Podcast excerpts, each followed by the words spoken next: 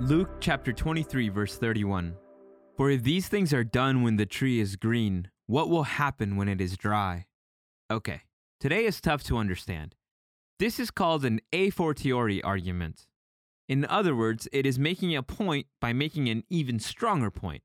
This may take a little to unpack, so bear with me. The argument goes like this When things are good, green, people can be so blind. So, what will happen when things are bad, that is, dry? Hopefully that makes sense.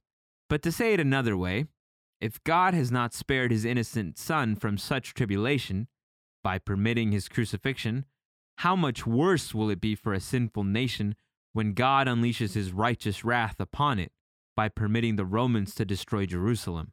Essentially, if this is something that God is willing to have happen to his son, how do you, Israel, think you might fare any better when it was you who are actually guilty of sin?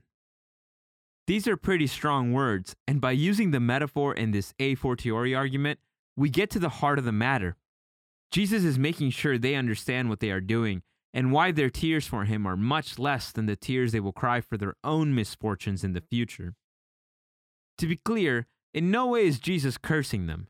This is simply a precursor to the natural outcome of their actions. Jesus doesn't curse people, so please never think that.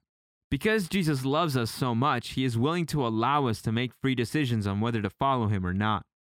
There are, however, natural outcomes for not following Jesus, and his willingness to allow our actions to be our own, even if the outcome is wretched for us, shows us of his great desire to have us love him of our own accord. Have you ever had to let someone go? It can be one of the most difficult things. But when we try to compel someone to love us, there are really no good outcomes.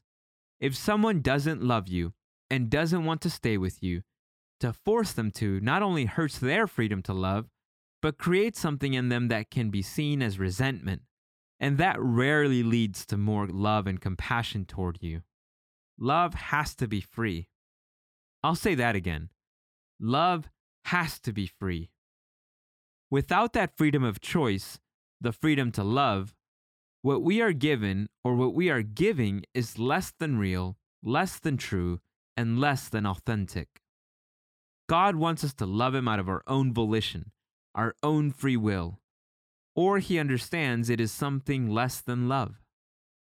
In fact, the accuser has made the accusation that people only love God because He compels them to love Him. Nothing could be further from the truth. And in this text, Jesus is giving them a warning about the choices they are making. While it sounds harsh, it is a warning that we should all heed. Have you ever tried to compel someone to love you? How did that work out? Why do you think God does not force us to love Him? If you are new to faith, have you ever thought that God is waiting to punish you? No way. The truth is that God is waiting to welcome you, but He will always allow you to make the choice to love.